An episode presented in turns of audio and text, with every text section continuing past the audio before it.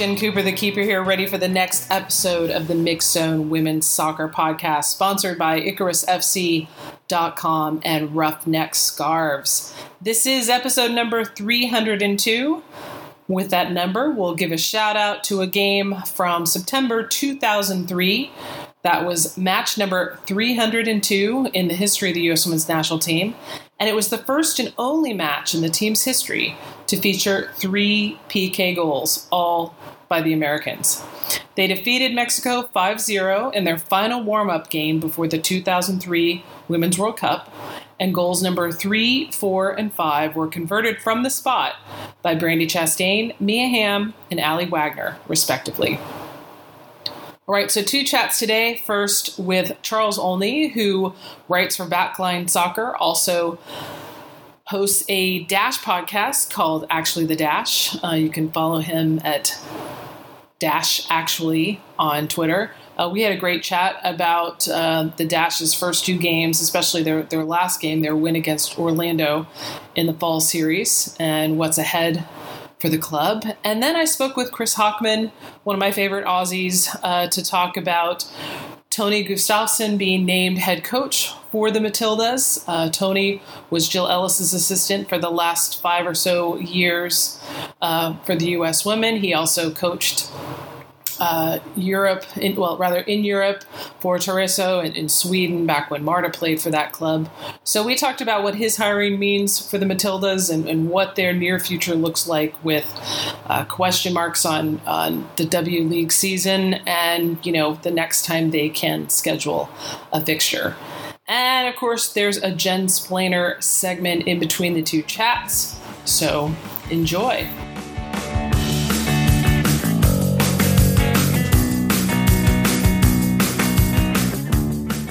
All right, Jen Cooper, the keeper, here with Charles Olney from Actually the Dash. And that's no longer a social media phrase. That's actually, actually, actually a Houston Dash podcast. Charles, you got to tell me first, uh, since you're based in Brownsville, Texas, which is like as far south as you can go and still be in Texas. Um, what led you to start the Dash podcast? Really it's just looking around and seeing some of the great podcasts that other teams were producing or other you know fans of other teams were, were producing. So uh, particularly you know sandra and claire in chicago the folks out in portland and just kind of wishing that there was something regular uh, you know where people could talk about dash and, and organize around the team. So i'm not l- quite local um, but you know local enough. I usually am able to make it to you know three or four games a year um, not this year obviously but normal years and figured that that was you know good enough to, to qualify me in, in 2020 anyone can start a podcast. So that you know just kind of seemed like a, a void that needed to be filled. So i really hope that we get to the place where there's you know one or more podcasts for every team out there so fans have a chance to you know check in and have a real community to build around because i think that's been really critical for you know chicago utah portland places like that. So it's been a nice year. We've seen a bunch of new folks start. It's been fantastic well, and I'm so glad you guys started that podcast because because of all the work that I do and doing this, that's something I haven't been able to do, especially since I'm doing the the official Dynamo Dash podcast. So when I saw that, I'm like, good, somebody's doing that. Yay. you know, it's like like you said, other other markets have that and you need something that's not the official club podcast, but the, you know, fan slash media driven um, podcast. And of course, you have co host Haley Snyder, who is local. Anybody else who's a regular on that one? Right now it's just the two of us although anyone out there listening uh, we are kind of looking to uh, you know get more folks involved. Just uh, both of us are extremely busy uh, so you know our ability to get shows out is a little bit uh, slower than we might like. So if there are other folks that we could kind of get involved and do a little bit of rotation that would be really fantastic. And that's actually how haley got involved is i just i did the first i think two episodes just myself talking to a microphone and uh, send out an invite and said if you're enjoying this you know kind of get involved. And and she she did and it's been fantastic. I you know it's improved the show by five times by being able to have her on and bring her ideas and her perspective and you know talk to players and do interviews and stuff. So it's been great. We'd love to have more folks involved.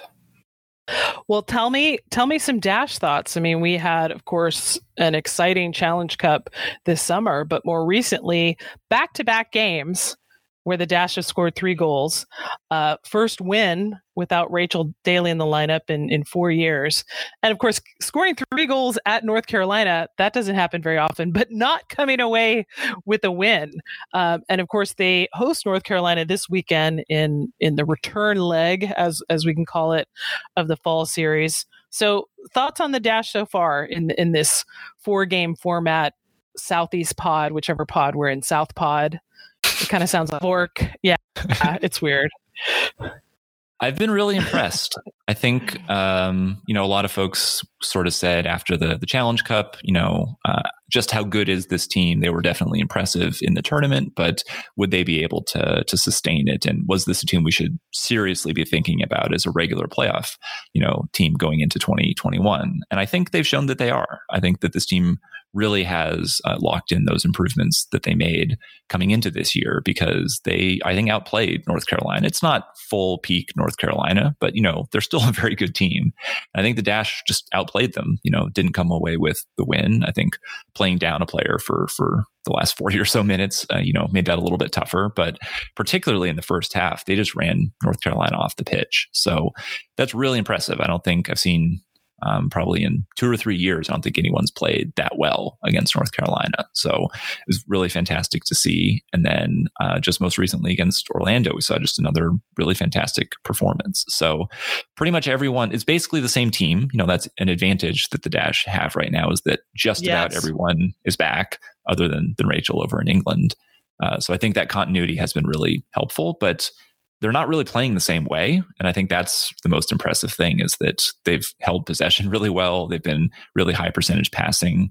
Um, during the Challenge Cup, they were completing, you know, under 50% of their passes for long stretches in, in games. And that's not at all what they've been doing since coming back. So I think that shows, you know, growth and development on top of what they already had.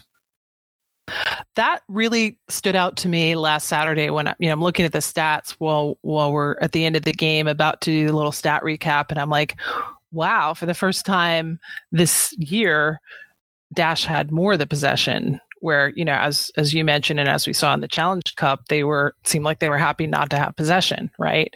So i was like this is very different right? Um and also to see uh, i mean it's it's a little bit of a throwaway stat you know, to say, hey, they haven't won with without Rachel in lineup in four years because 2017, 2018, she played all but one game. But it really speaks to last year where the stretch that Rachel missed for the World Cup, the Dash weren't able to win. That's really the most important part of that stat, not the four year thing, but last year they couldn't win without her. Um, so to get that win um, and at home back in front of the fans for the first time in a year uh, you know it just felt so significant. Like another uh, another milestone for a club that we've seen struggle for most of it its existence you know that trophy for this summer huge for the club. You know those back-to-back games with three goals nailing down a home win like that a dominating performance without the person who is by far the best player shows that it's like okay it's not just the rachel daly show that it's like james clarkson is building a club right? Now obviously if Rachel's back, you slot her into that lineup, right? but but to have have depth like that, much like the way we've referred to North Carolina over the years, we're like, sure, they're missing Lynn Williams, but they've got Crystal Dunn, Sam Mewis, Denise O'Sullivan, Debinha, right? So it's like look at looking towards that in the long run. That okay, it's not just Rachel Daly that you have to worry about, but Shea Groom and Veronica Latsko and hot damn Sophie Schmidt. Tell tell me your thoughts on on Sophie Schmidt. I mean, both games she she scored after Dash had gone down a player against North Carolina. That was like wow. Um, and then she had the assist on the first goal against Orlando, and then that ice in her veins finish from the penalty spot, the game winner.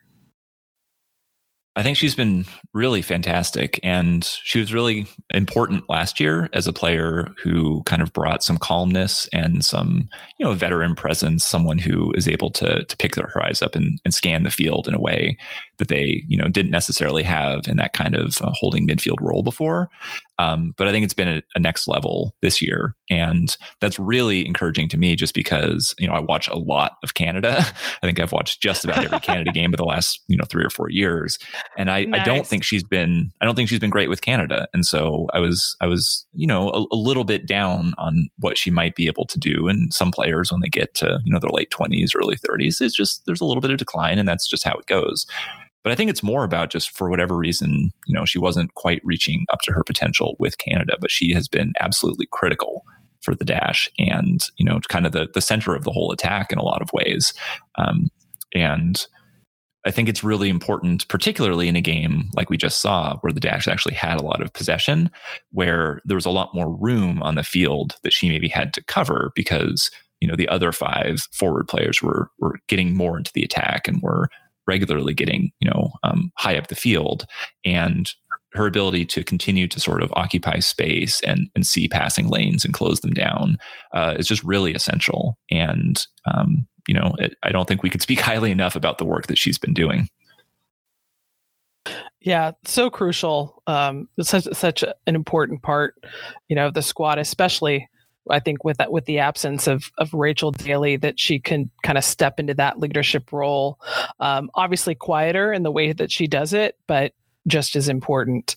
Um, and of course, I was really excited to see Latsko get a goal at North Carolina. Nichelle Prince get the opening goal versus Orlando. Both of them basically scoring for the first time since their injuries from 2019.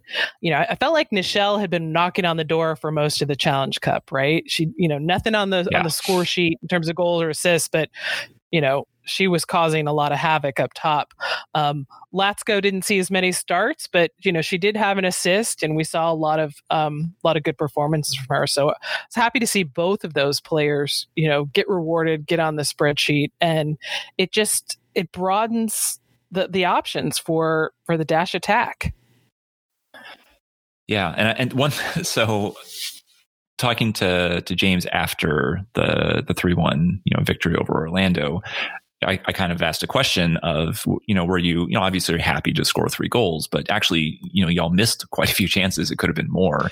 Is yeah. that is is that something that you know worries you at all? And he said, actually, yeah, it really does because eh, we feel like we should be playing really to the peak of our ability. And actually, even though we won by two clean goals today, we don't think we put in our best performance. And, you know, to have the dash thinking that way, I think is a real sign of of where they at, which is they have all these wonderful attacking players and they now feel confident. They feel um, certain. They feel lethal. And so I think it is really critical that uh, you know folks have started really being able to score goals. Someone like Nichelle Prince, who I think was maybe the Dash's best player at the Challenge Cup after she, you know, came back um, dealing with her father's death and everything, but didn't actually score a goal, but was just wonderful going through the the knockout rounds.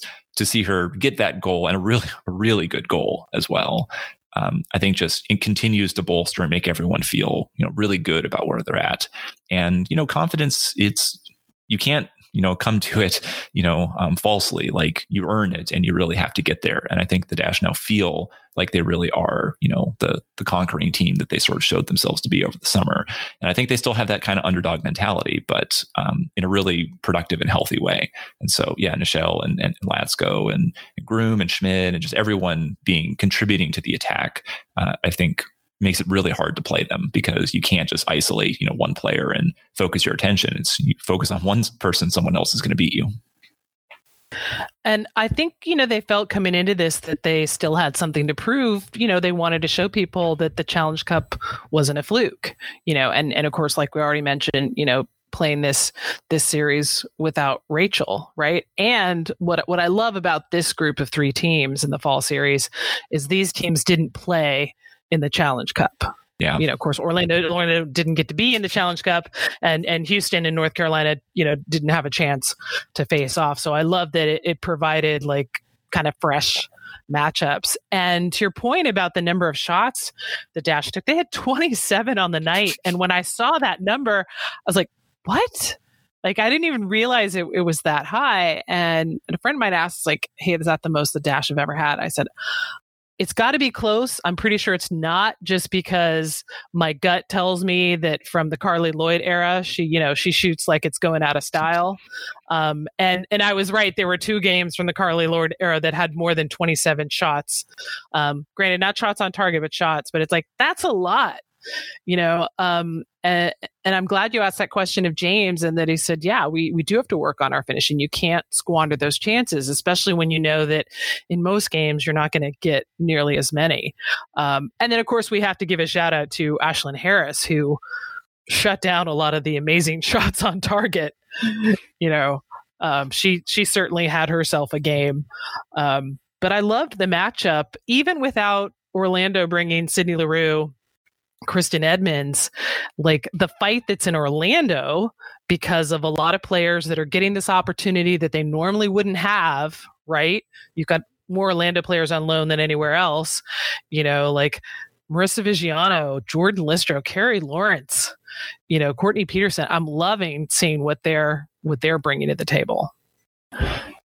One of the cool things about the fall series is it's sort of low stress and that we all know these games don't really matter but everyone is bringing sort of what it's important for them to bring. And so for the dash right. as you say like it's partly about you know they want to prove that they're for real. For north carolina they want to show that you know they're missing some of their their top line stars but they want to prove that they can play in a different way they're playing a different system and they want to show you know swap anyone out they're still the courage. And then for orlando right like this is a lot of players who otherwise wouldn't get a chance and it's been wonderful to see them you know some of those names you mentioned, um, you know, they have a couple of these Jamaican players that I absolutely love, and I've been really enjoying watching them. And it's just cool that it's it's fine that each of these teams is kind of coming at it with something else going on. Um, but you know, to see Orlando and North Carolina draw uh, was wonderful. Oh, that was, was amazing! Just, yeah, yeah. You know, that's it was Orlando's first game in a year, basically, and they played you know maybe the best team in the world and we're able to to hold them to a draw. And I think it's just wonderful. It's just uh, it's been a nice way to give fans a chance to watch some games and to kind of let everyone, you know, let loose just a little bit. I don't think anyone is as stressed about these games as they were about the Challenge Cup, but they all do have things to prove and they really want to show what they've got. And so that kind of medium level of pressure has just generated a lot of really fun games. And uh, has let everyone kind of appreciate the soccer for what it is and not um, stress too much about you know what does it mean for the playoffs or things like that. Um, it's been great, and so this plus the Challenge Cup, I just I hope the league finds ways to include games outside of just the normal schedule going forward, whether that be a cup or a little mini tournament or something. I think it just it brings a different energy, and I've really really enjoyed it. Well, and I like that now for the fall series, teams get to play half their games at home, right? So they're back in their home fields. They're back on grass for the most part. Um, you know, we're not having kicks that are 10 a.m., 8 p.m. Mountain Time, right? It, it's kind of returning to more a more normal schedule.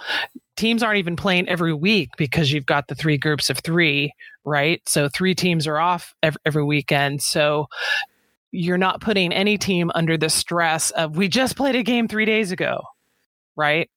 Um, you know, no one's flying cross country, you know, all, all of that. Um, but coming back to the dash, uh, you know, what do you think's going to happen this Sunday? They host North Carolina. This will be the third or four games um, for both of the teams in in the fall series. I think it's going to be a pretty eventful game. Um, I hesitate to really make a prediction. I mean, I guess I would just sort of say when you're not sure, I guess that means it's a draw. But I, you know, I kind of feel like I kind of feel like Houston are going to come into this really, really amped. And I think they have been playing really well.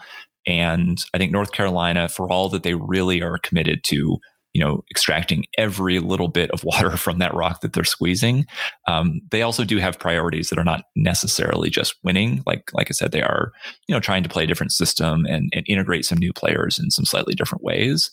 And I kind of have a lot of faith that the Dash know what it is that they're trying to do right now. And so I, I really like their odds, I guess is, is all I'll say. it would not all surprise me if, you know, North Carolina can beat anyone six nothing on their day. So, you know, you don't want to get too confident here, but I really like the Dash's chances. I think um, they're, they have a system, they have a style, which they're adapting.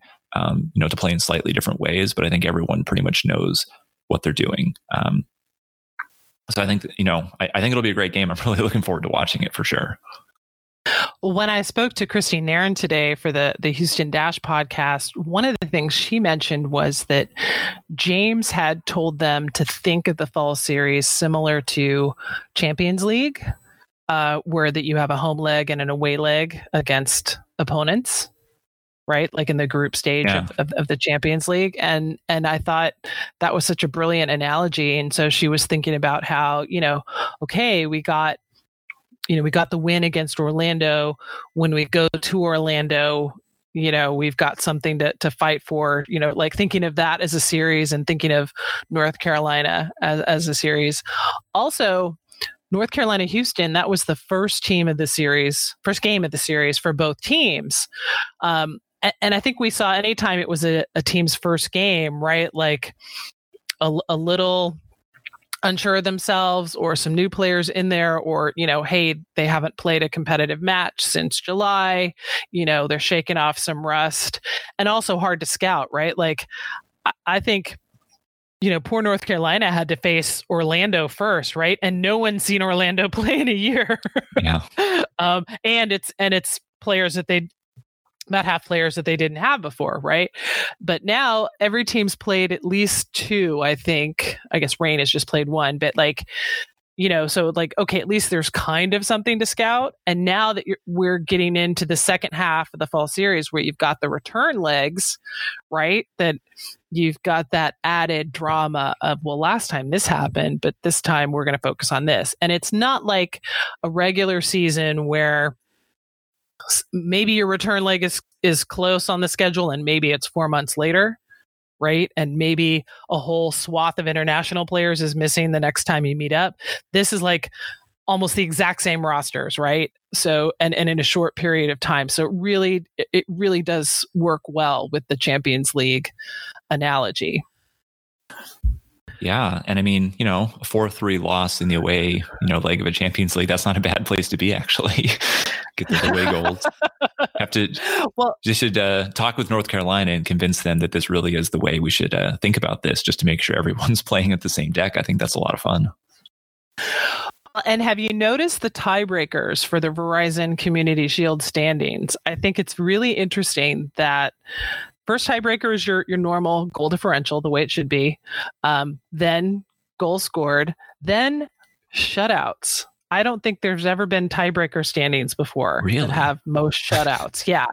Well, it, you know, and, and it's an awkward setup. I mean, similar to Challenge Cup being an awkward setup for the first round. But in the first round, at least you had you played four games, but you had four different opponents, right? Here you're playing four games, but you only have two opponents. Um, and so I guess that was a way to kind of create a tiebreaker that was, you know, regardless of your opponent, who you played, like it's this other, just other stat category. So it's goal differential, goals for, number of shutouts. Then it's, um, you know, who has the least amount of what yellow red card points, however you want to describe them, fair play points. Yeah. Um, and then at, then after that, if it's still tied, there's no coin toss. I'm happy to say. Then it would just be if you're tied for one of the Verizon prizes, then you the teams just split that prize to give to whoever who their community partners are. You know, and that there's there's actually an award for first, second, or third. So if you got third, you're still giving ten thousand dollars to your community partner, which is really cool. Well, I was going to say that the uh, yeah, I was going to say that the the the fair play points might not reflect well for Houston given the Allysha Chapman sending off. But I think I think Orlando had I don't know four or five yellow cards in that last game, so maybe that'll they maybe did. that'll balance itself out. Yeah. Though though I'm not sure it'll it'll even get to that tiebreaker. I mean, and, and what's not, interesting but... with with how you know only only six of the nine teams play each weekend and the first weekend was just one game you know so it's been a really uneven pattern of, of, of, games. So you can look at the standings right now and it looks like chicago and north carolina are on top but well chicago's played three of their four games. Well Reign's only played one right? So yeah it, it it'll be similar to those last two days of the first round of the Challenge Cup, where we're all talking about, oh, how are the standings going to fall out? even though at the same time we're like, well, it doesn't mean that much because everybody makes the quarterfinals, right? But at the same time, none of the none of these teams are happy with a with a tie or a loss, right? Like everybody's got got something to play for. In addition to, hey, we're awarding something, you know, to our community partner. But yeah, I'm I'm really intrigued to see how all that plays out. Well, last question for you, um, Charles. Looking forward into 2021 for the Houston Dash, what do you what do you expect out of the Houston Dash, or what do you think they need to perhaps add to their roster? I think the biggest uh, hole, such as it is, is they're kind of wasting Haley Hanson out at right back, uh, which is a little strange to say because she's actually been absolutely fantastic in the role. Um, but I think she really fits better as a you know holding or, or sort of an eight in, in the midfield, and it is as we, you know, Christine Nairn uh, did really quite well at left back, filling in for Allysha Chapman uh, against Orlando. But I, I don't think she or the team really see that as the the long term solution there. So, you know, kind right. of some depth in those sorts of roles. Um, but yeah, for the first time that I can ever remember, and I think probably for the first time ever, Houston doesn't really have any serious weaknesses. They have quality players at every position. They have some pretty good depth in the attack and, you know, in central defense, even, you know, Ally Prisock come in, because um, Megan Oyster uh, is out with her, her, rib injury still. And, you know, everyone's kind of understands the role in the system. So I, you know, there's a lot of great teams in the league and we'll have to see what happens with expansion and maybe that will poke holes in lots of rosters that we don't quite anticipate yet. But i think houston absolutely looks like they're in that group of teams at the top two three four uh, who should be kind of planning to make the playoffs next year which you know they've never made the playoffs so it seems a little bit strange to to call them a, a favorite for that. But uh you know I, I don't see anyone else other than north carolina who i think clearly looks like they're going to be better going into 2021. So it's a it's a pretty cool time to be you know supporting Houston. Well, and I'll throw you one more question just because you and I have talked about this kind of thing before where it's like, hey, maybe they should try X format or why don't they try this? Going into the expansion draft and and also the the college draft, how do you decide well one um order you know like what what standings do you use or what standings do you mesh together to decide draft order? And for protecting players in the expansion draft historically the two expansion drafts we've had have been if you were a playoff team you could protect 9 players. If you weren't you could protect 10 assuming you're still going with a system like that well how do you decide who the playoff teams were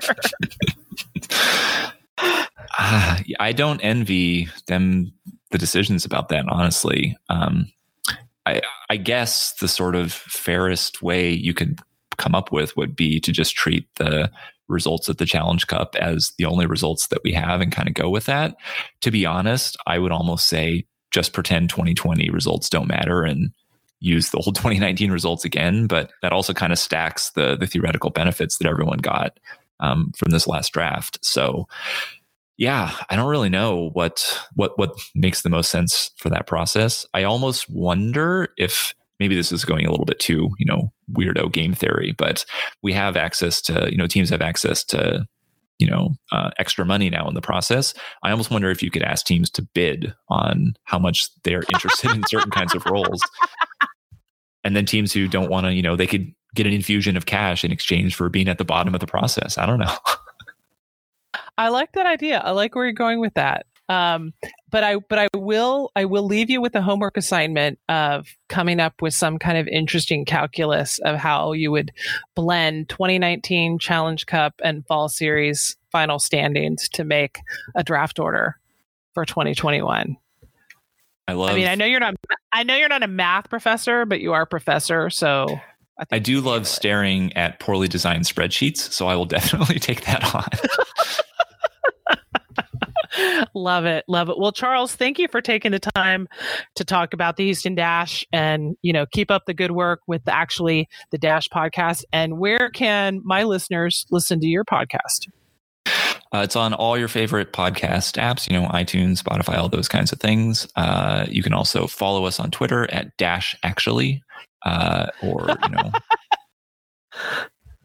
Aw, dash actually. I like that. all right. Well, thanks so much and dash on. Yeah, dash on. Thanks for having me on. Always great to talk.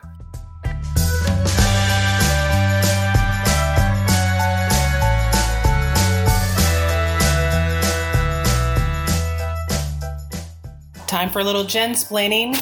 Today's topic the Women's Euro. Since there were a few Euro qualifiers played last month and more are coming up this month. The next Women's Championship tournament for Europe was originally set for summer 2021, but due to the postponement of the 2020 Olympics, the next Women's Euro has been pushed back to summer 2022. So the official name is the UEFA Women's Championship, but it's generally referred to as the Euro. UEFA, or UEFA, stands for Union of European Football Associations. So this tournament is strictly for European national teams. And just like for the Women's World Cup, UEFA holds many rounds of qualifying, or rather, many qualifying games to determine which teams qualify for the final event. The tournament was first held in 1984, then again in 1987, and then through 1997, the Euro was held every other year. And at that point, they decided to adopt the current every four years format uh, since you had the Olympics launched in 1996. So the Euro is played the year after the Olympics. So basically, the women's cycle is World Cup, you know, 2015, Olympics 2016, Euro 2017. Um, and of course, we're going to be a little off cycle with the 2020 Olympics being pushed back a year, so Euro being pushed back a year, and then it'll run right into Women's World Cup being in 2023. The first six editions of the tournament featured just four teams each, but as women's soccer grew, of course, the tournament grew to eight teams in 1997, to 12 in 2009, and eventually to 16 starting with the 2017 edition. Next Euro will be held in England. And yeah, you can travel, buy tickets, kind of the same thing as the Women's World Cup. And since England is the host, the Lionesses do not have to go through qualifying. But all other European nations do. So there are 47 teams competing for the 15 spots alongside England. And I'm sure many of you are aware that there are a lot of European NWSL players who are currently on loan, either in England, Scotland, Iceland, Sweden, France, etc., mostly to be closer to their national teams for the fall qualifiers, and of course to avoid having to go through quarantine if they fly in uh, from the US. For more about qualifying groups, and the results for 2021 qualifying, just Google Women's Euro 2017. Um, lots you can find online. UEFA.com has a lot of great history, and no one should be surprised that Germany has mostly dominated uh, the Euro over the years. Though Netherlands, they won their first ever title by taking the tournament in 2017.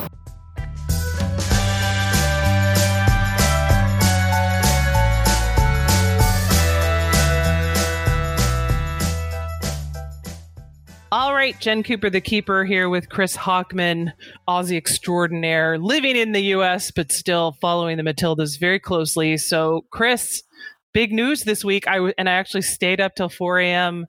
Houston time to to see the live announcement. The Matildas have a new coach. They do. They do. Tony Gustavsson. So you know, I think it's um, I think it's a bit of a left field choice. Honestly, I don't think a lot of people in Australia, at least, saw it coming until like when they announced that they were going to make an announcement, um, which led to a lot of jokes. Um, a few folks in FFA media posted a mock, put up a screen with the mock welcome Jurgen and then a photo. Um, pretending it was going to be Jurgen Quinn, not Jurgen Quinn, Jurgen Klopp. So, you know, either either way it works. Either way that would have been yeah. I mean, either of those would have been a left field choice, and I think uh, I think Klinsmann would have been a lot more controversial than Klopp. Um, but yeah, it was. I think a lot of people had a lot of fun with it. Um, and then, of course, I think uh, one of the media folks in uh, Australia was joking that Office Microsoft Office 365 went down right when they made the announcement, so no one could write about it, which uh, which was pretty hilarious. But yeah, I, Gustavsson, which is I think, um, yeah, a lot of people I think anywhere don't know much about Tony, but I think especially in Australia, people don't really know who he is. Um, and it was certainly one that I don't think he certainly wasn't showing up on. You know, whenever a big international coach changes, that everybody puts out these. Here are the five coaches that could replace so and so, and and I don't and, and you stick with the, you stick with lists. the big names that are that that are previous head coaches, right? But at some right. point, someone has to be head coach for the first time. Yeah, you got to give. He's got to get his chance at some point, and it's not like he doesn't have head coaching experience. Period. You know, he um, right. um, went to the went to the Women's Champions League final in 2014. Um, he's now coaching Hammarby, um, the men's team in um, over there in Sweden. So it's not like he's completely without head coaching experience. But at the international level, yeah, his only experience internationally is uh, being an assistant in the United States. But hey, you can say you were part of a program that won back to back women's World Cups. You know, you've worked with, you know, golden ball yeah, I mean, winners, golden boot winners in the most competitive women's program in the world. So I would think that that would be you know great for australia but also for him to be like okay now i get to take all this experience but actually get to be in charge I think it's pretty great that he gets to do that at a like more so doing it at such a big program. Like there has never been a better time to be the head coach of the Matildas than right now. Um, yes, you're coaching you're coaching a Matildas that is arguably peaking to be the best they've ever been. Um, with the quality they have in that roster, and you're hosting the World Cup in three years. Well, I guess yeah. two and a half. Um, yeah. So you get to coach the hosts um, along with New Zealand. Um, you get to coach the host nation for the World Cup um, at probably the best time they're ever going to, like the strongest that team's ever been.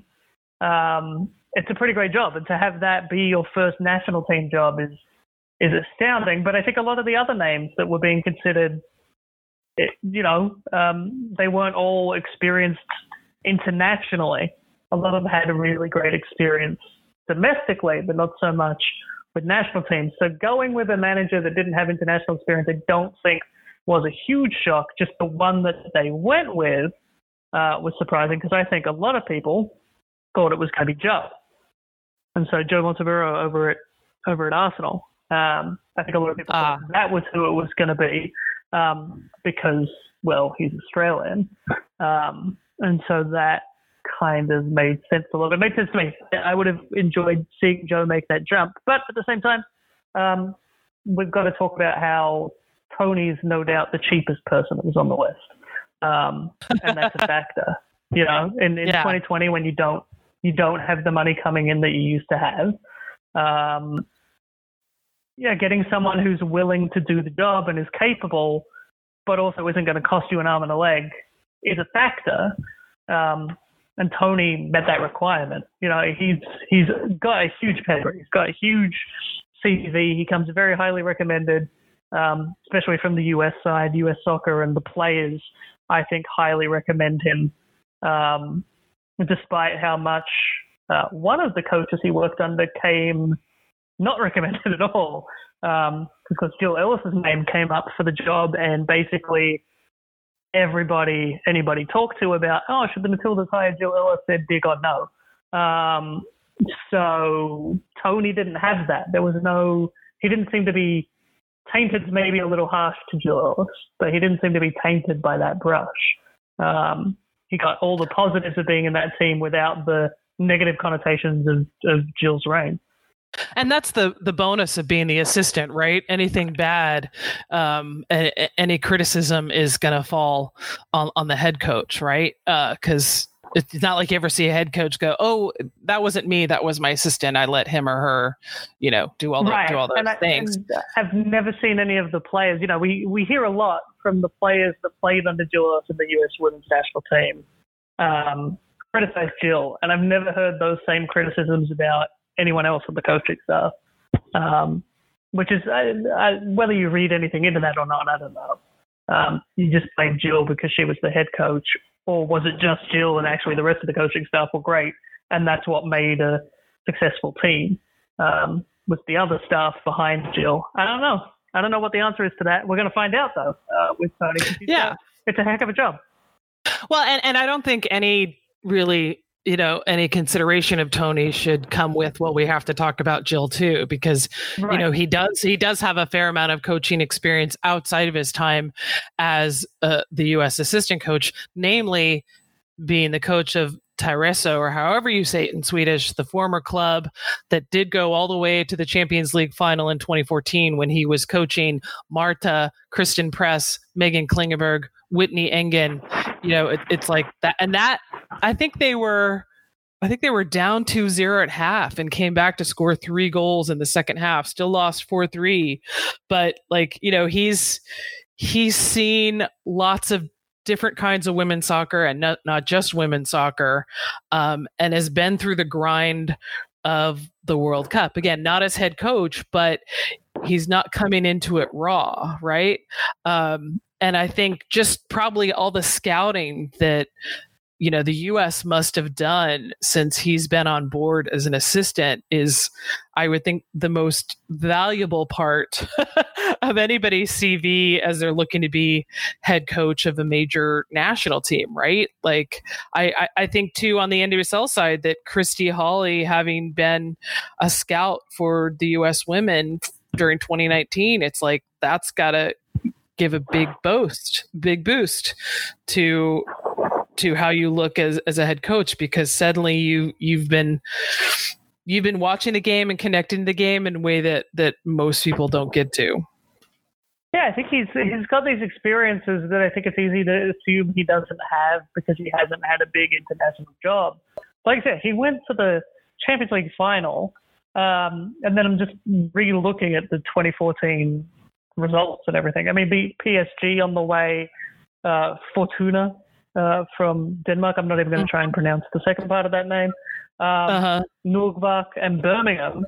Um, you know, Birmingham at that time were pretty peak of their powers um, and knocked them out in the semi without conceding goal. They only conceded in the knockout stages. They only conceded three goals, and one of those goals was in an 8-1 win in Austria. So, you know, they it's not quite the Wolfsburg 13-0, 14-0 of uh, of the Estonian team Pärnu, But it's you know it's an incredible result, and he he took a team that nobody really saw um, reaching the final to the final. You know they they'd never been to the Champions League before, and then all of a sudden they they were in the final um, with yeah I mean a phenomenal squad that they had as well. Um, but he managed that squad there, and yes, uh, the end of that didn't pan out, and maybe the club was a little too uh, trying to think of the right way to word this. They they probably spent a lot of a bit too much money uh, achieving what they did in 2014 because almost immediately afterwards they ceased to exist. Um, but you know that's not really on the on the coach. Yeah, uh, yeah, yeah. That's, the, that's the something else. Not being sustainable. Um, well, let's talk, let's talk about let's talk about um, what how he fits in in the history of uh, Australian women's national team coaches. I mean, his hiring, what does that signal to you as what the FFA is doing? Yeah, I think it's really fascinating because he's really the first head coach I feel like Australia's ever had that, and this is going to sound dumb because obviously Sermanni is not Australian, but comes to it without a background in Australia. You know, Tom Sermanni yes, Scottish, but if you think of Australian women's soccer, you think of Tom Sermanni. Um, you know, he, he made the W League what it is. Um, he built this program essentially from the ground up. You know, it was just horribly funded when Tom Sermanni's first stint started. Um, so to have a team that, to have an appointment like this where there isn't much of a connection to Australia, let alone Australian women's football, is um, is pretty fascinating. It's a really exciting change, um, and maybe it's one that's needed. You know, there was a lot of controversy with the sacking of Stajcic, um, Milicic. It didn't feel like he took the team on. Um, which, but you know, what what are you supposed to do when you take over the team in those circumstances and with such short time to uh, to push the team forward? Like, what are you supposed to do? Um, so Milicic was kind of on a hiding hiding to nothing. Um, it feels like this is a new, like this is always going to be the start of a new era for the Matildas with hosting the World Cup. Um, this is always going to be the Matildas' golden age um, moment. But I think signing a guy like Tony really signals that there's going to be a completely different thinking to what this team is. That's not this. I don't want to say stuck in Australia, but looking further afield and being more diverse um, with how this team plays and taking the taking advantage of women's football being a much more global thing than it was when you know Tom took over the team for his first stint, where it was really Northern Europe, North America, and that was it. Um, and so now we have it where there are the competitive teams all over the world. Um, it's much more competitive than it used to be, and um, and we're getting the benefit of having somebody that's worked um, outside of Asia, which outside of Asia, outside of Oceania, which we haven't really had before. Uh, and I think that is a good thing for the team as the team also goes out and gets those experiences. You know, we haven't had many, there haven't been many Matildas in the past playing their football outside of Australia. And now you look at the Matilda squad, and every single player that was named in the last squad played, currently plays outside of Australia. There isn't a single player that is playing exclusively in the W League now. Um, that's a big change. Um, and bringing in a guy that is familiar with that kind of thing, I think, is is a good thing that can take the team to the next level. Um, alongside all these things that all this development we're seeing the players make by playing in the big leagues and playing outside of the W League. Um, you know, most notably, you think of Sam Kerr and that big money move to Chelsea, but there's more than that. You know, Lydia Williams playing in Arsenal with Steph Catley. Um, you know, you've got Kyah Simon over at PSV. Um, so there's a a lot of things going on. Aivi Luik is at uh, Sevilla. So you've got this strong um, mix of soccer culture happening. I think Tony's going to add to that. I think that can only be a good thing for the prospects of uh, of World Cup because there's no doubt in um, in Australia what the goal is for 2023, and that's to win it. Um, I think right. Austra- Australians will be pretty disappointed if the Matildas don't win the 2023 World Cup, which I know sounds ridiculous coming um, coming from a country that's only ever won one knockout game um, in the tournament. But that's the level of expectation that has been created in Australia in the last couple of tournaments. And I think Australia came into the last World Cup with a reasonable expectation of contending for the tournament. Um, then everything happened, and they kind of put themselves on the back foot. Um, but you know, they they blew it, and they really had a chance. then I think Australia expects. Um, and while, yeah, would is winning the tournament necessarily a realistic goal for a team that's only ever won one knockout game in the tournament before? Yeah, probably not. Um, it probably shouldn't be the be all and end all. If you if you don't win the World Cup, you shouldn't be um, making wholesale changes because well, you've never gotten that close before anyway. Um, but you're hosting the tournament. Um, I don't think there are many teams that are going to be used to playing in Australia with all the travel that's going to be involved in that tournament. Yes. Um, especially because you add New Zealand to it, which makes the travel even longer. Um, than Australia. Um, yeah, the United States travels a lot. Um, they survived Canada 2015, where that, yeah, that, I think right. that, that, was the furthest East-West Women's World Cup there that there had ever been. and then, but then Australia, you're going to be playing games in Perth and potentially Perth and New Zealand, um, which is the longest. We joke in Australia in the men's league that we call it the distance derby between Perth and Wellington uh, because they're the two furthest away teams at a top flight in the world. Um, yeah. So it, it's a lot, and it's going to be a lot of travel regardless. And I think that helps teams like Australia and the United States and Canada who are used to making that kind of travel. Um, but even in the United States, you have big cities in the middle. Um, as much as the the NWSL doesn't have a lot of cities in that space right now, um, there are cities in the middle. So when you host a tournament like a Women's World Cup or the qualifiers, there's not a lot of travel involved in those tournaments because they're so because you can go to the cities in the middle.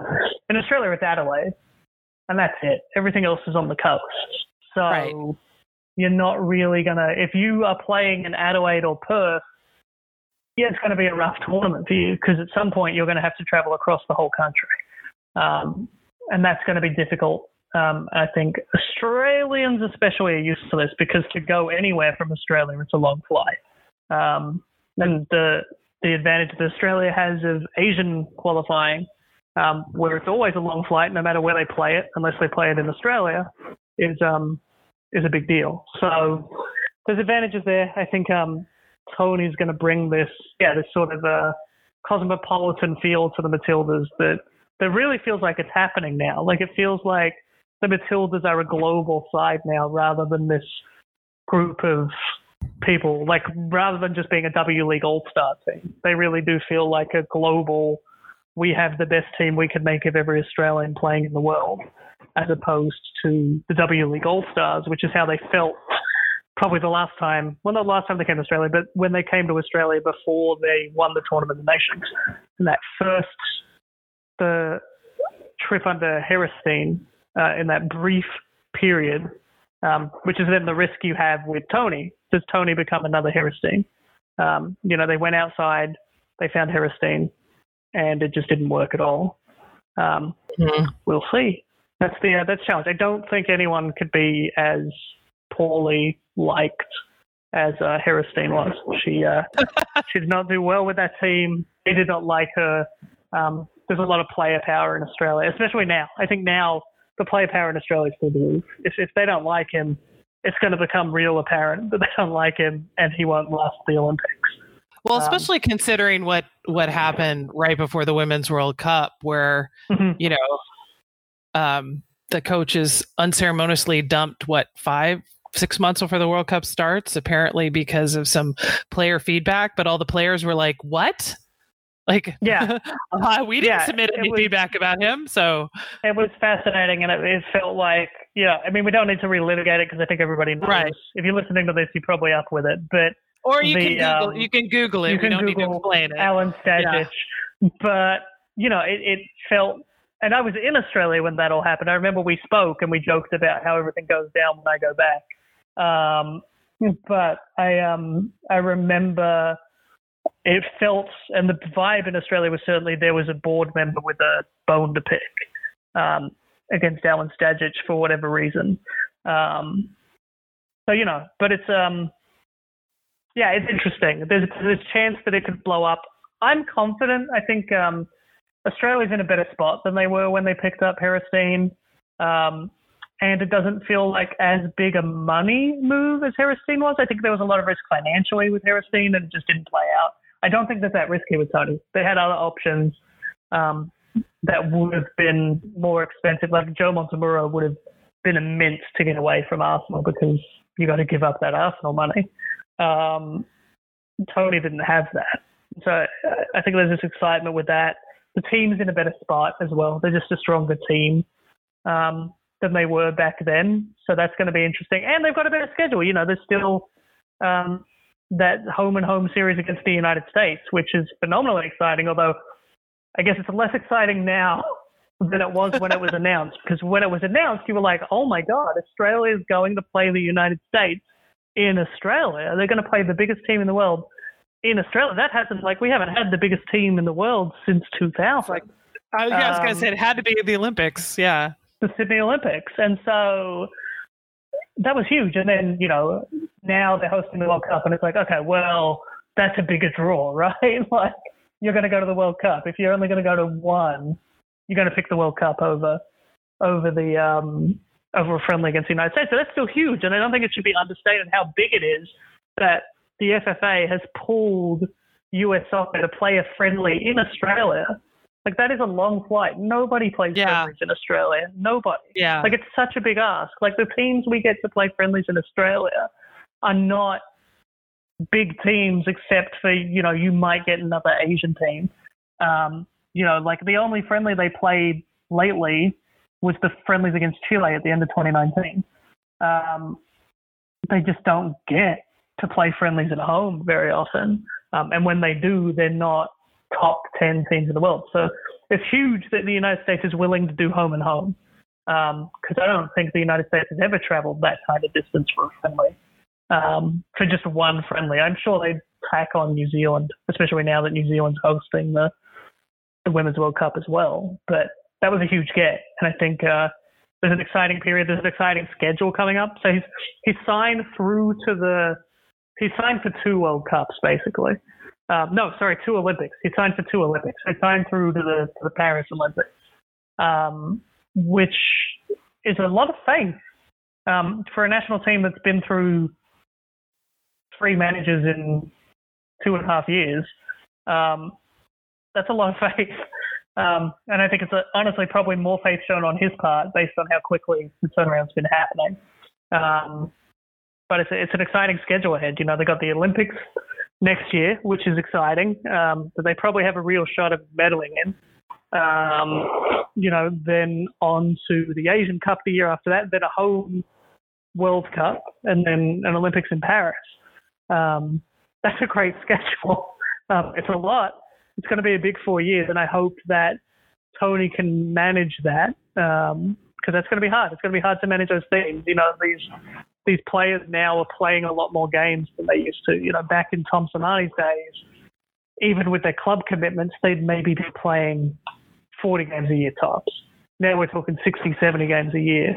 Um, and there's going to be an expectation that there's going to be a lot of friendlies to prepare them for hosting the World Cup. And I imagine that there's going to be teams lining up to play the Matildas in Australia with Australia hosting the World Cup.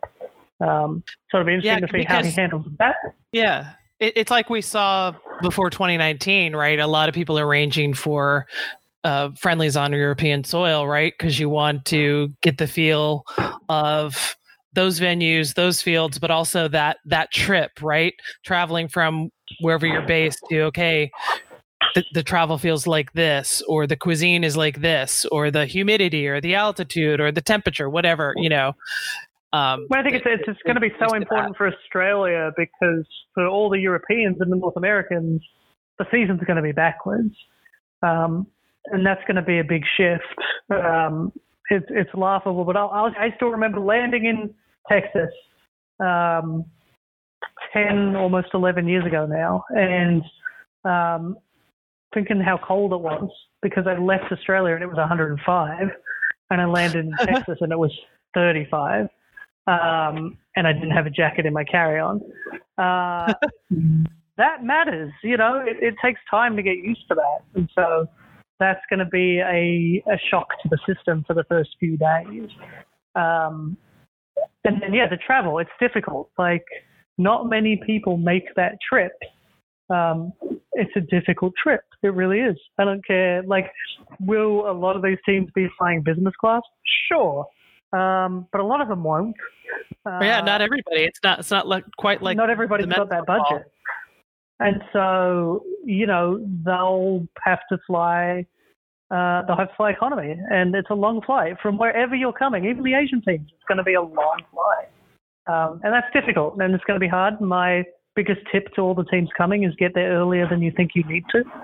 Um, I think I think we'll see teams arriving for this World Cup quicker than ever before. Like I don't think we'll see, you know, teams showing up a week before the tournament. I don't think that's going to happen, like it often does. I think we're going to see teams arriving several weeks before the tournament, so they have time to get over the jet lag and get used to everything. Um, but it's such an exciting time, I think, for, for Australian football and especially for Australian women's football with promises of development and money from the government because now they're hosting the tournament.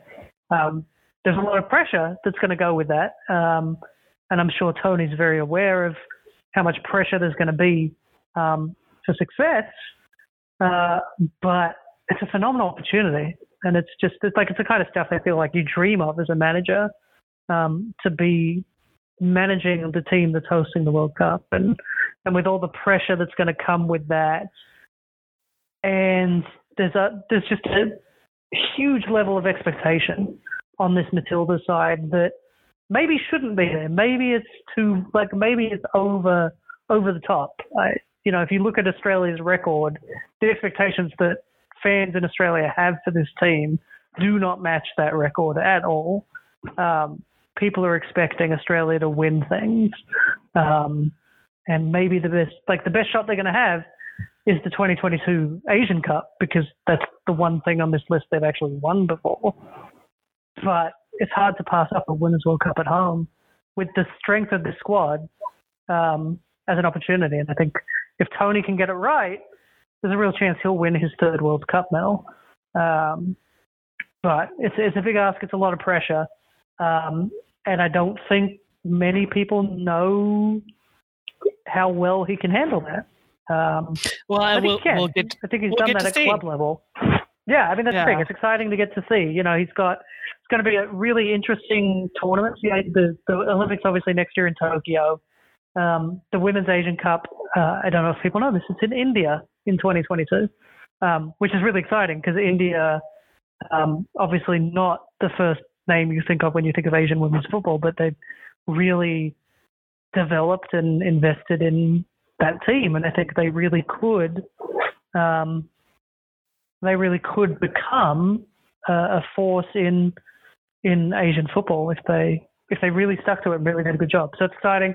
India's going to be hosting the tournament, so they've qualified for the tournament, and that's really exciting. Um, But let's let's And we'll talk about uh, let, let's finish up with with W League because Mhm. um, you know normally it's a mid fall to mid spring at least for the U.S. calendar um, season, but you know right right now everything's a big question mark. So so what do we know about the, next W League season? Yeah, uh, that's basically everything we know about the W League season. It's a big question mark. Um, yeah, we have uh, Australia has state-based restrictions on travel right now. So Western Australia, you can't leave. You can leave, but you can't come back. Um, Victoria, you can't leave or come or enter. Um, so you're really stuck with um, South Australia, New South Wales, and Queensland in terms of places that states that impact W League. So uh, West Australia's Perth Glory, so they would have to play entirely outside of Perth. Um, the two Melbourne sides of Victoria, so you can't. They would have to play outside of Victoria. Um, and then you've got yeah the New South Wales side. So right now that's Western Sydney, Sydney, Newcastle, and then Brisbane in um, in Queensland. So that makes it tricky. Um, the only reason the W League last year got finished um, is because it happened so quickly that they were able to sneak it in before all Right. these restrictions happened. Um, Right. And it was very much, uh, dear God, we've got to get this done. Um, And they and they were already all in Melbourne, right? Like nobody had to travel because all the both yeah, semifinals. both were semifinals were already in Melbourne, and it was before the restrictions in Melbourne got real bad. So they were like, "We've got to knock it out now because we don't know what's going to happen," and it was the right call. Um, because on the men's side in the A League, um, they had to. They tried to sneak the two Melbourne men's sides, so again, Victory and City. They tried to sneak them over the border. Sorry, three men's side because there's Western United now. Uh, tried to sneak them over the Victorian border uh, before midnight, and they failed, uh, which is hilarious. I don't know how you don't. Anyway, I don't know how you fail to do that. It's not that big a place. Um, yeah, they tried to sneak them over the border and completely failed, and then they were locked down for two more weeks. Um, and that could have easily been the whole W League season done um, had they not have already finished it. So it's it's tough to know how that season's going to play out. Um, we don't have a start date for anything in Australia right now, so the the A League also doesn't have a start date. there's a lot of talk in Australia right now of switching to a winter season for the men, which would presumably switch the women as well. Um, although it doesn't have to, uh, I would imagine it would. Uh, and so that would be a really interesting switch because um, right now the W League is in summer, uh, which means it lines up with Europe, um, which was kind of the idea when they launched the A League was it would be good for the broadcasters if you played in summer because then you could have games all day because you could have the the A League W League games during the day and the evening and then the middle of the night you switch to Europe and you have the European games. And if you timed it right, you could back it. Um, that may not be so necessary now because now the broadcaster doesn't do everything. Um, and then on top of that, the quality is probably going to be better. It's really hard to play uh, soccer in Australia in summer. Um, I don't need to tell you this. You cover the Houston Dash. Um, it's difficult to play soccer in summer in Houston. Um, just like it's difficult to play soccer in summer in Qatar, and that's why we moved the whole Men's World Cup. Um, it's difficult. It's a tough place to play, especially Perth. It's really hot there. Perth and Adelaide and there, are so hot. And there's there, there's no home advantage, right? Like there's just it, it just makes it tough for both teams. Yeah. Yeah, I mean, you know, I think Melbourne maybe, but it gets hot in Melbourne. Um, like there's just it's just a tough place anyway. Wherever you're playing in Australia, it's going to be tough. Um, maybe Perth have a bit of an advantage because they're used because it's hotter than in Sydney or Melbourne, but it's just hot everywhere. And you know, you're asking players to do that when you could just have them play in winter. Um, the the other reason we play in summer is because of all the other sports. Um, the rugby codes in Australian rules football they play in winter, and so the idea is to give clear airspace um, for soccer. But I don't think that's as relevant anymore.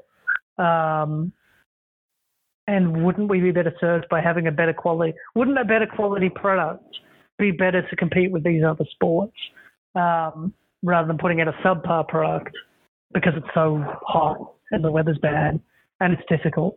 Um, and especially for the W League, it's a problem because a lot of the W League games happen at lunchtime, middle of the uh, middle of the day, um, for broadcasting, so they can have the W League game transition into an A League game transition into another A League game, and so on.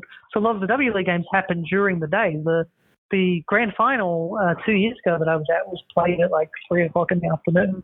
Um, it's hot. It's really hot in Australia in January at three o'clock in the afternoon. Um, so you know, and I'm sure the players, you know, they're professionals. They can manage it. But I know um, one of the players from Perth Glory years ago, when they were talking about playing the Men's World Cup in Qatar, said, well, I'd rather play in Qatar in summer than Perth. Um, you know, I've, I've done both and I'd rather do that. Uh, so, you know, I think um, one of the US women's team players said it about Houston. They'd rather play in Qatar than play in Houston in summer. Um, so yeah, that that's dry versus humidity. But anyway, we're getting we're getting way we're yeah, getting exactly. way in the, the weeds it's, on that. It's, it's a really interesting thing to see if we change it, but we we have no idea. We don't know when the 2021 season is going to start. We don't even know if there will be a 2021 season. A lot of this is going to depend on on the government um, and what they say. Um, obviously, you know, COVID's affected everything. Australia is doing much better than we are here in the United States. Um, but um, Australia is also taking it much more seriously than uh, than we are in the United States. You know, we're both sitting in Florida right now, and right. you know the governor the governor of Florida has just been like, yeah, everything back to normal, uh, no restrictions on anything, um, which is insane. But that's what he's done. Um, in yeah. Australia, it's very much a, oh no no no no no, um, and it probably won't be like international travels basically completely shut down to Australia. Um, so when when do you is, think um, you know we might see the Matildas have have their next fixture? Do you think that will probably not be till the March the March window or later? It, it might be even later, honestly. Um, I, I, think they could play in March in Europe because that's where most of the team is anyway. Um, right. So I think you could arrange a friendly in March, play right. it in London. Um, you know, which isn't unusual. The the Socceroos have played plenty of times at Craven Cottage, uh, which is Fulham's home ground. Um, so there's a relationship there. I don't think any European association would begrudge Australia playing a home game in their place given the situation. Um, but it's difficult and can and not everybody's going to be able to make it. Like that's just the reality. Um, Right. I think you could play. You could see them play maybe a March window friendly in Europe, um, but then I think there's a clash there with European qualifying and things like that. So that's tricky. Um, beyond that, the reality is that Australia, um, while their COVID cases have been low, they take it very seriously, and so I think it's going to be a long time before Australia gets back to normal. Um, selfishly, I hope it's before the northern summer because I have a honeymoon in Australia in July, um, and my sister's getting married, and I would really like to go to both of those things. Um, and I, I think it will. Like, I'm hopeful that first quarter or early second quarter next year, Australia gets more travel open up. But right now, it's hard, and you know, a lot of Aussies feel, a lot of Aussies living overseas feel pretty abandoned by the Australian Right. government because it's so difficult for them to get home. For those that can get home, it's uh, several, you know, up to ten thousand dollars to fly home. Then you got to be in quarantine for two weeks. That you have to. Well, pay. and that that's why it's so great that the Matildas, most of them are in Europe, and like you said, they could very likely have a couple. That's what makes it Europe. possible, Uh, right? You yeah. can play with those players around. So that that's the only way I can see a game getting off the ground is a So European crossed. game. Yeah. So, so fingers crossed we can we can see some some Matildas on the field in early 2020, 20, 2021. Um, and I want to say thanks, Chris, for for taking the time to talk about the new coach of the Australia women's national team. Yeah, always happy. Always always love talking about the uh, the Matildas with you, and really excited for what's going to be a really exciting uh, few years for the Matildas.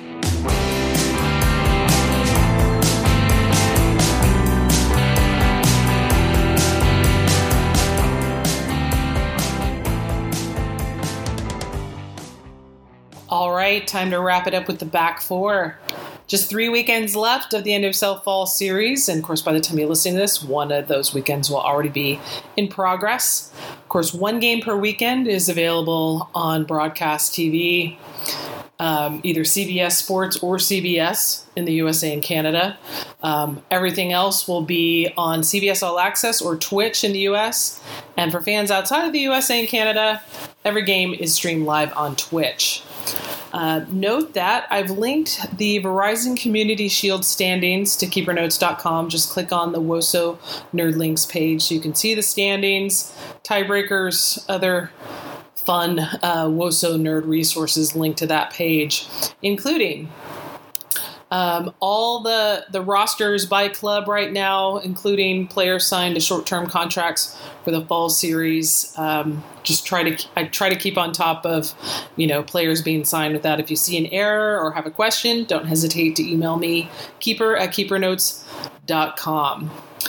And if you need more content, I don't have any more content to give you, but there's a lot of great content providers for women's soccer out there, especially in this country. You've got Equalizer Soccer. They have their subscription service. They have a lot of free content, but if you sign up for Equalizer Extra, which I highly recommend, you can get even more content. There's also the Nine newsletter, and that's IX, like Roman numeral nine. Um, they've got daily newsletters for all the women's sports, and the Monday newsletter is soccer. There's also justhersports.com, um, run by a former Stanford soccer player. So if you're looking for more content, there's plenty, plenty of it out there. And last but not least, vote, vote, vote. Um, I know a lot of states have registration deadlines coming up. Make sure you are registered to vote. Election Day, first Tuesday in November this year. All right, that's it for this episode of the Mixxed Zone Women's Soccer Podcast. Want to give a big shout out, of course, to Icarus FC for their sponsorship. If you're tired of the same old uniforms and cookie cutter templates from Nike and Adidas and you need a completely custom kit for your youth club, your Sunday rec squad, your indoor team, whatever, check out IcarusFC.com. And as always, big thanks to the Beautiful Game Network for hosting and to Sean, my producer, for making this podcast possible. But now she's anybody's girl. You know she's anybody's girl.